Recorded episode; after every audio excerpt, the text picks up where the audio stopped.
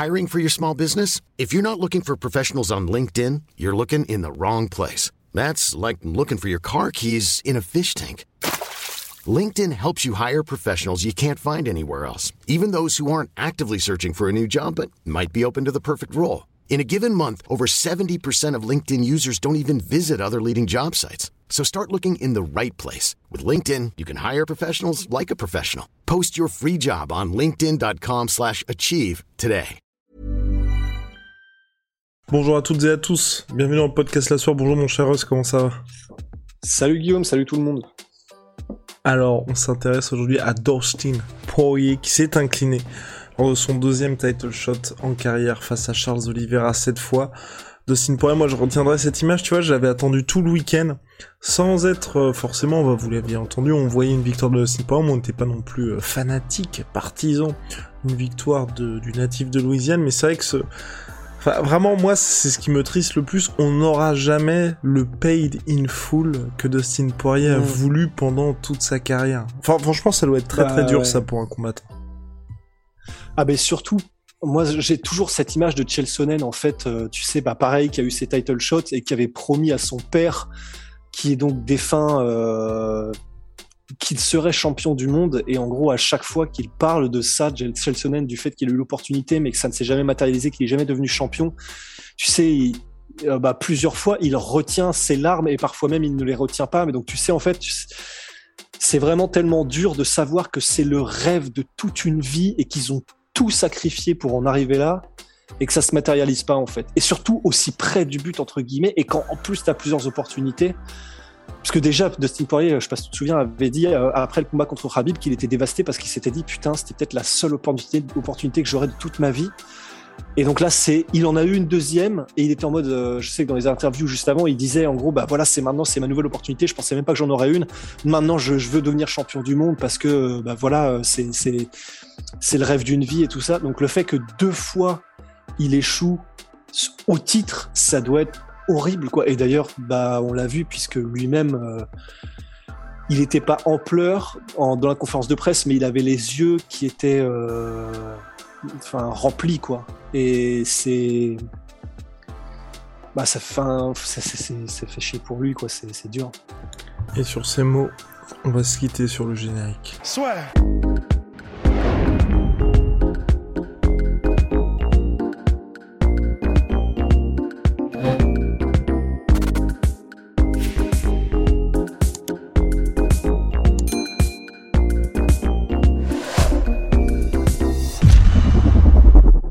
Dustin Poirier, là c'est une nouvelle défaite donc pour lui en combat pour le titre.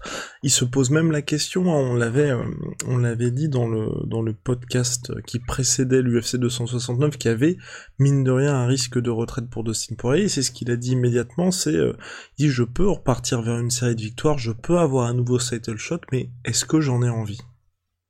Est-ce que je le veux, pardon? Est-ce que je le veux? En fait, j'essaie de chercher un exemple là d'un combattant qui a réussi. C'est-à-dire après, non pas un, mais deux revers pour le titre, à repartir sur une troisième série, parce que mine de rien, c'est quand même avoir deux opportunités pour le titre, c'est quand même généralement donc que tu as eu un run, tu repars ensuite à la case départ si tu puisque pas eu le titre et tu refais un deuxième run qui te ramène vers ce titre-là. Donc forcément, ça veut dire que tu ça s'étale quand même dans le temps. Donc euh, au-delà même de la personne que tu affrontes à chaque fois pour le titre, bah, il y a le côté euh, donc forcément c'est c'est c'est c'est dans le temps que c'est très étalé quoi. Et donc ce que ça veut dire, c'est que ben donc là s'il veut repartir vers un nouveau run, même s'il le veut, il repart donc de pas de la case départ euh, non plus. C'est pas quelqu'un qui arrive à l'UFC, mais il doit refaire ses preuves dans euh, le couloir de la mort, que ce soit en lightweight ou que ce soit en welterweight. Donc, c'est-à-dire euh, deux minimum, peut-être trois, quatre combats qu'il faut encore enquiller contre les meilleurs de la planète et de façon, enfin de façon nette, claire et nette c'est extrêmement dur. Alors je me disais, il y avait euh, bah, les, les exemples auxquels je pense, donc c'est Chelsonen qui en a eu deux, et puis après du coup euh, ben, sa carrière forcément, puisque du coup après euh, les comment dire, comme tu avances en âge aussi, ben c'est de moins en moins facile. Donc il y a eu Chelsonen euh, contre Anderson Silva deux fois et ensuite bah voilà euh, sa carrière a pris un tournant différent. Il est parti au Bellator etc. Gustafsson par deux fois aussi et euh, après ça sa carrière a décliné très fortement aussi.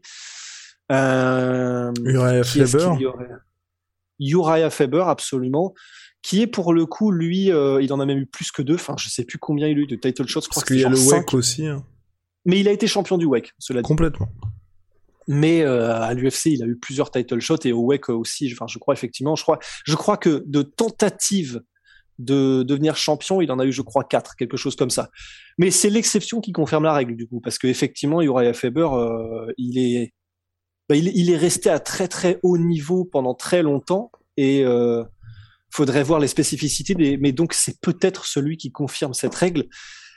Mais de manière générale, enfin, et, et puis ça se tient. Je veux dire. Euh, tu avances en âge et puis il y a aussi ce côté euh, enfin tu dois te reconstruire quoi tu dois te reconstruire après déjà après une défaite c'est pas facile parce que on sait aussi qu'il y a il y a ce truc de quand tu as eu un, combat pour le titre et que tu l'as perdu bah généralement en fait après tu n'es déjà plus jamais le même je pense à je suis un fan absolu de Dan Hardy mais bah voilà, par exemple, Dan Hardy, après son combat contre Georges Saint-Pierre, n'a plus été le même. Je pense à lui parce que c'est un de mes combattants favoris, mais je sais que c'est très courant. Que euh, et, en gros, je pense que là, c'est entre guillemets psychologique dans le sens, tu arrives au top du top de ton sport, tu as un run vers le graal absolu de ton sport, et tu tombes sur un mec qui te fait comprendre que non, ça n'arrivera jamais parce que je suis meilleur que toi. Et il y a beaucoup de situations et beaucoup de beaucoup d'exemples où euh, bah, donc après avoir eu ce title shot et avoir perdu clairement contre le champion, les personnes ne reviennent plus vraiment à un niveau suffisant pour être un contender. Donc je sais pas, je ne sais pas ce qui arrivera, ce qui adviendra de Dustin Poirier parce que je je soupçonne que aussi il est il est eu que ce soit contre Rabib ou que ce soit contre euh, contre Oliveira entre guillemets, cette pression trop écrasante de, de potentiellement devenir champion. Parce que... Tu penses? Parce que contre euh, Charles Oliveira, moi, ce qui, il a eu plus de succès contre Rabim Nurmagomedov et surtout, mine de rien, la soumission du troisième round, clairement, euh, bon, ça, ça, je l'exclus complètement. C'est vraiment ce qui se passe sur le deuxième. Sur le deuxième round, la manière dont il réagit, dont il l'a expliqué, ça a l'air d'avoir été quelque chose, tu vois, qui a été travaillé, en tout cas, avec son avec avec son staff tu vois le fait de se dire on ah, je sais pas hein. on n'a pas dans le sens dans le sens tu vois il explique vraiment moi je voulais laisser aucune opportunité de soumission et donc j'ai préféré passer tout le round sur le dos plutôt que de risquer pourquoi pas de me faire terminer et puis ensuite il explique bien évidemment ses regrets pour le troisième round parce que quoi qu'il arrive de toute façon il s'est fait terminer lors de l'interround entre le deuxième et le troisième, son corner lui explique, bah, la prochaine fois, justement, faut qu'il bataille vraiment énormément pour le takedown. Mais en tout cas, Dustin Poirier, lui, comme il l'a expliqué, tu vois, ça avait l'air d'être vraiment raisonné, tu vois, il était pas en mode, putain, j'ai fait une connerie, ensuite je me suis retrouvé dans cette situation-là. C'est vrai, mais euh... on en avait déjà parlé dans le podcast de, débrief, et, euh, bah, du coup, je, viens d'écouter aussi votre podcast avec euh, Polydomso, et bah, du coup, on a l'air d'être à peu près, à peu près tous d'accord sur le fait que rationnellement, c'est une stratégie qui, pourquoi pas, se tient, parce que donc tu neutralises le jeu jusqu'à la fin du round pour ensuite repartir sans avoir été terminé. Mais du point de vue d'un combattant, de se dire, de savoir au fond de toi que s'il n'y avait pas ce truc artificiel qui est la fin d'un round, donc tu t'en sortais jamais en fait. C'est-à-dire que si, si les rounds n'existent pas, tu donc ça veut dire que qu'est-ce qu'il aurait fait en fait?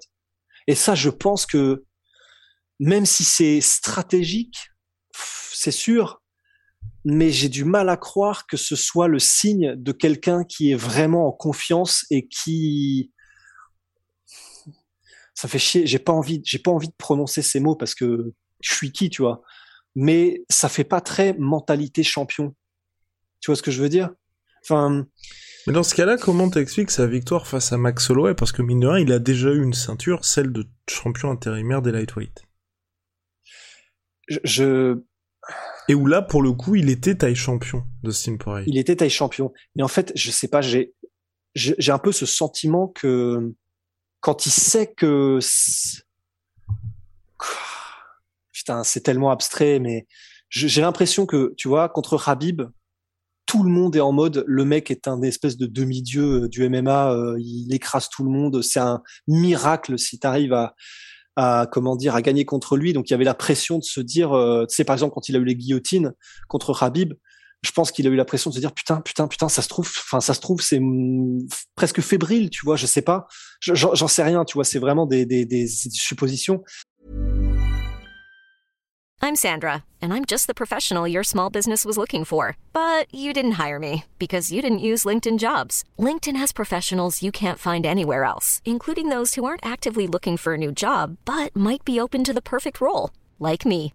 In a given month, over 70% of LinkedIn users don't visit other leading job sites. So if you're not looking on LinkedIn, you'll miss out on great candidates like Sandra. Start hiring professionals like a professional. Post your free job on linkedin.com/achieve today.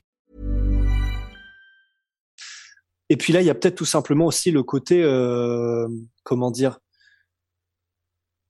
c'est la vraie ceinture.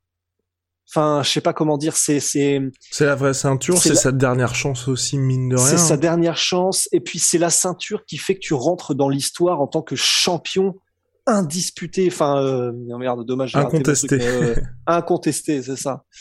Et je pense qu'il y a une certaine pression qui arrive avec ça et parce que lorsqu'il a été champion intérimaire, bon, c'est la ceinture intérimaire, tu as une ceinture, mais le champion c'était Rabib. Donc, enfin, dans la tête de Dustin, je pense qu'il a, je suis quasiment certain qu'il savait qu'il n'est pas champion du monde, tu vois. Il est pas, il n'a pas atteint ce rêve qu'il avait depuis qu'il a commencé le MMA, qui, était d'être champion du monde, parce qu'il y avait Rabib et que c'est une ceinture intérimaire. J'ai cette impression que lorsque c'est la vraie ceinture et qu'en gros c'est son rêve de toujours qui se présente, ben je, je sais pas, j'ai du mal à ne pas voir une espèce de peur de gagner ou enfin presque tu ça me fait chier parce que j'aime pas dire des choses comme ça parce que c'est de la part de nous que qui, qui avons euh, voilà enfin euh, on fait pas trois fois champion du Bellator quand même euh, reste. ouais voilà tu vois ça ça c'est vraiment ça me brûle la bouche de le dire. Mais mais moi j'ai cette impression presque que hmm. il a cette cette fébrilité au moment de potentiellement avoir ce dont il a toujours rêvé et qui, qui entre guillemets entre ses nuits, tu vois, qui, qui fait que je pense qu'il mentalement il y a un truc qui, qui lâche quoi. Et pour toi, Dustin Poirier, là, même sans ceinture, hein, tu, tu placerais où dans l'histoire? Parce que vraiment, personnellement, moi, je trouve que ça fait un petit peu tâche ces deux défaites en combat pour le titre, enfin surtout celle-là, on va voir ce qui se passe ensuite pour la suite de la carrière de bien évidemment Charles Oliveira. Contre Habib, on l'a dit, on le dit à chaque fois, tout le monde perd, donc c'est pas très grave. Là, c'était, euh, il était attendu au tournant, la plupart des gens le mettaient favori, hein, bien évidemment, et malheureusement pour lui, ce deuxième title shot est synonyme de défaite. Donc dans l'histoire, tu mets où, sachant qu'il y a, des, il y a pas mal de gens qui le mettaient comme deuxième plus grand lightweight de tous les temps, hein, juste derrière Habib. Ouais, c'est ça. En fait, c'est pour ça, c'est que je pense que ce serait vraiment trop dur de dire qu'on l'a vu trop beau parce que j'y crois pas une seconde. Pour moi, en fait, c'est les compétences qu'il a montrées et les gens qu'il a battus et la manière dont il les a battus. Pour moi, ça le place à jamais parmi les meilleurs lightweight de tous les temps. Bah, du coup, ce sera jamais le meilleur. Il sera jamais dans la conversation de le meilleur potentiellement de tous les temps. Mais pour moi, ça n'enlève rien au fait qu'il reste un des meilleurs lightweight de tous les temps. Pour moi, c'est vraiment voilà, ce sera le roi sans couronne. Euh, je pense que désormais, ce sera ça. Dustin Poirier, ce sera euh, un des gars, un des meilleurs qui n'ait jamais dans la catégorie lightweight, qui n'ait jamais euh, pratiqué ce sport sans avoir eu la couronne. Et le meilleur c'est comme ça que je tout court ou pas? Bah, du coup maintenant non parce que bah voilà quoi, il y, y, a eu Habib donc entre guillemets c'est normal, mais ah non, pardon, pardon, je me suis mal exprimé dans le sens le meilleur parmi ceux qui n'ont pas eu de titre UFC. Ah oui, oui, oui, oui, oui. Ah oui, sans aucun doute, sans aucun doute. Devant Tony Ferguson. Ouais. Ouais, parce que je, parce que, parce que, quand même. Euh, Eddie Alvarez, Justin Gagey, Dan Hooker, euh, Conor McGregor x2, euh, Max Holloway. Enfin, il a battu mais des monstres quoi. Il a battu des monstres. Et, et à chaque fois, il les a vraiment battus. C'était pas des, des, des, des, des trucs un peu, tu sais, à la Jamen Sterling, Corey Sandhagen, où ça se passe tellement vite que tu te dis, putain, bon, bah, s'il le refaisait, peut-être que ce serait différent, parce que là, quand même, euh, waouh. Non, il les a battus, quoi. Donc, il a battu les meilleurs de sa génération, à part les champions. Donc, pour moi, Dustin Poirier, c'est Ouais, non. Pour moi, Dustin Poirier est le meilleur lightweight de tous les temps à n'avoir pas eu de ceinture. God damn! Alright, alright. Et meilleur combattant UFC de tous les temps à ne pas avoir eu de ceinture ou pas?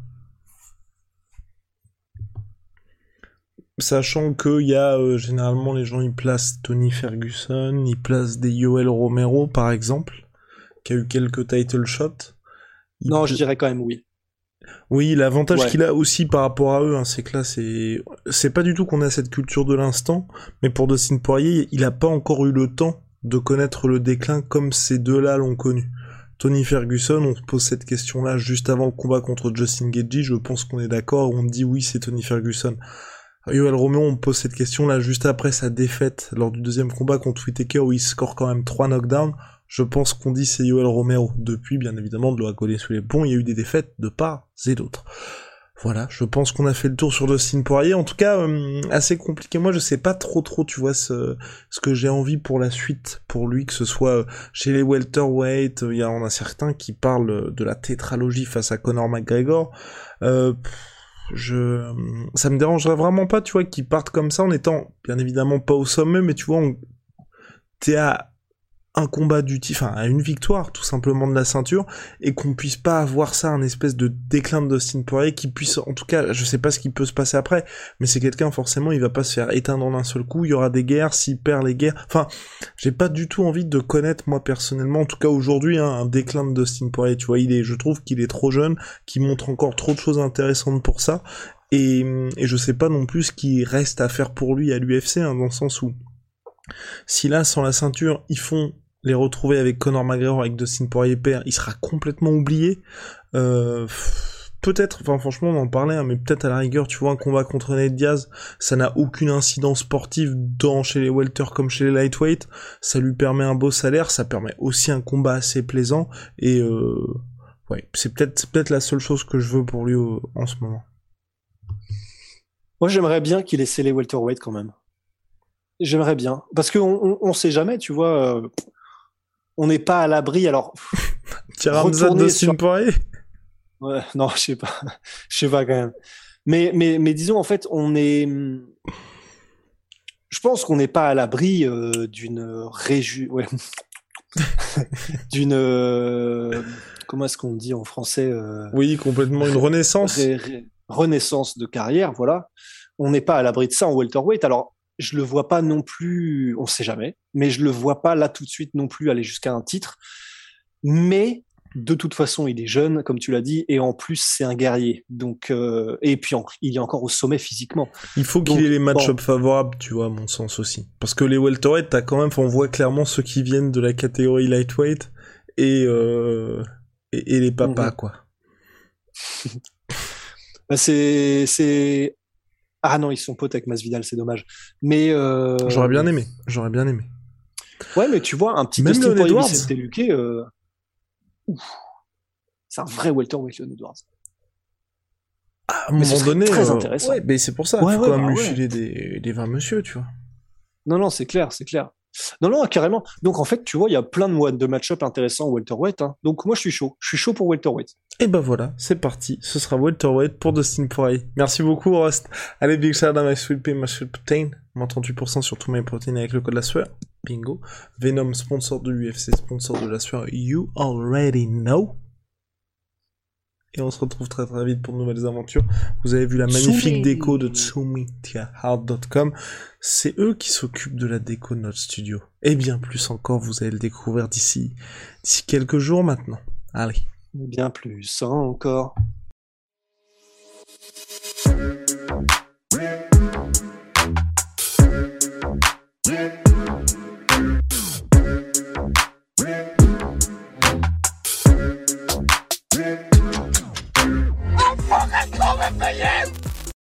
Et voilà, c'est la fin de votre épisode du podcast La Sœur. Si ça vous a plu, n'hésitez pas à nous mettre les 5 étoiles sur Apple Podcast ou sur Spotify. Vous pouvez aussi nous laisser un petit commentaire, ça nous aidera beaucoup. Et si vous voulez aller plus loin avec nous, vous tapez La Sueur sur toutes les plateformes ou sur les réseaux sociaux, vous nous trouverez. Et là, vous nous écoutez très certainement en audio. On est aussi en vidéo sur YouTube, mais également sur Snapchat. Là encore, vous tapez la sueur et on sera là. Merci de votre fidélité et à très vite pour de nouvelles aventures.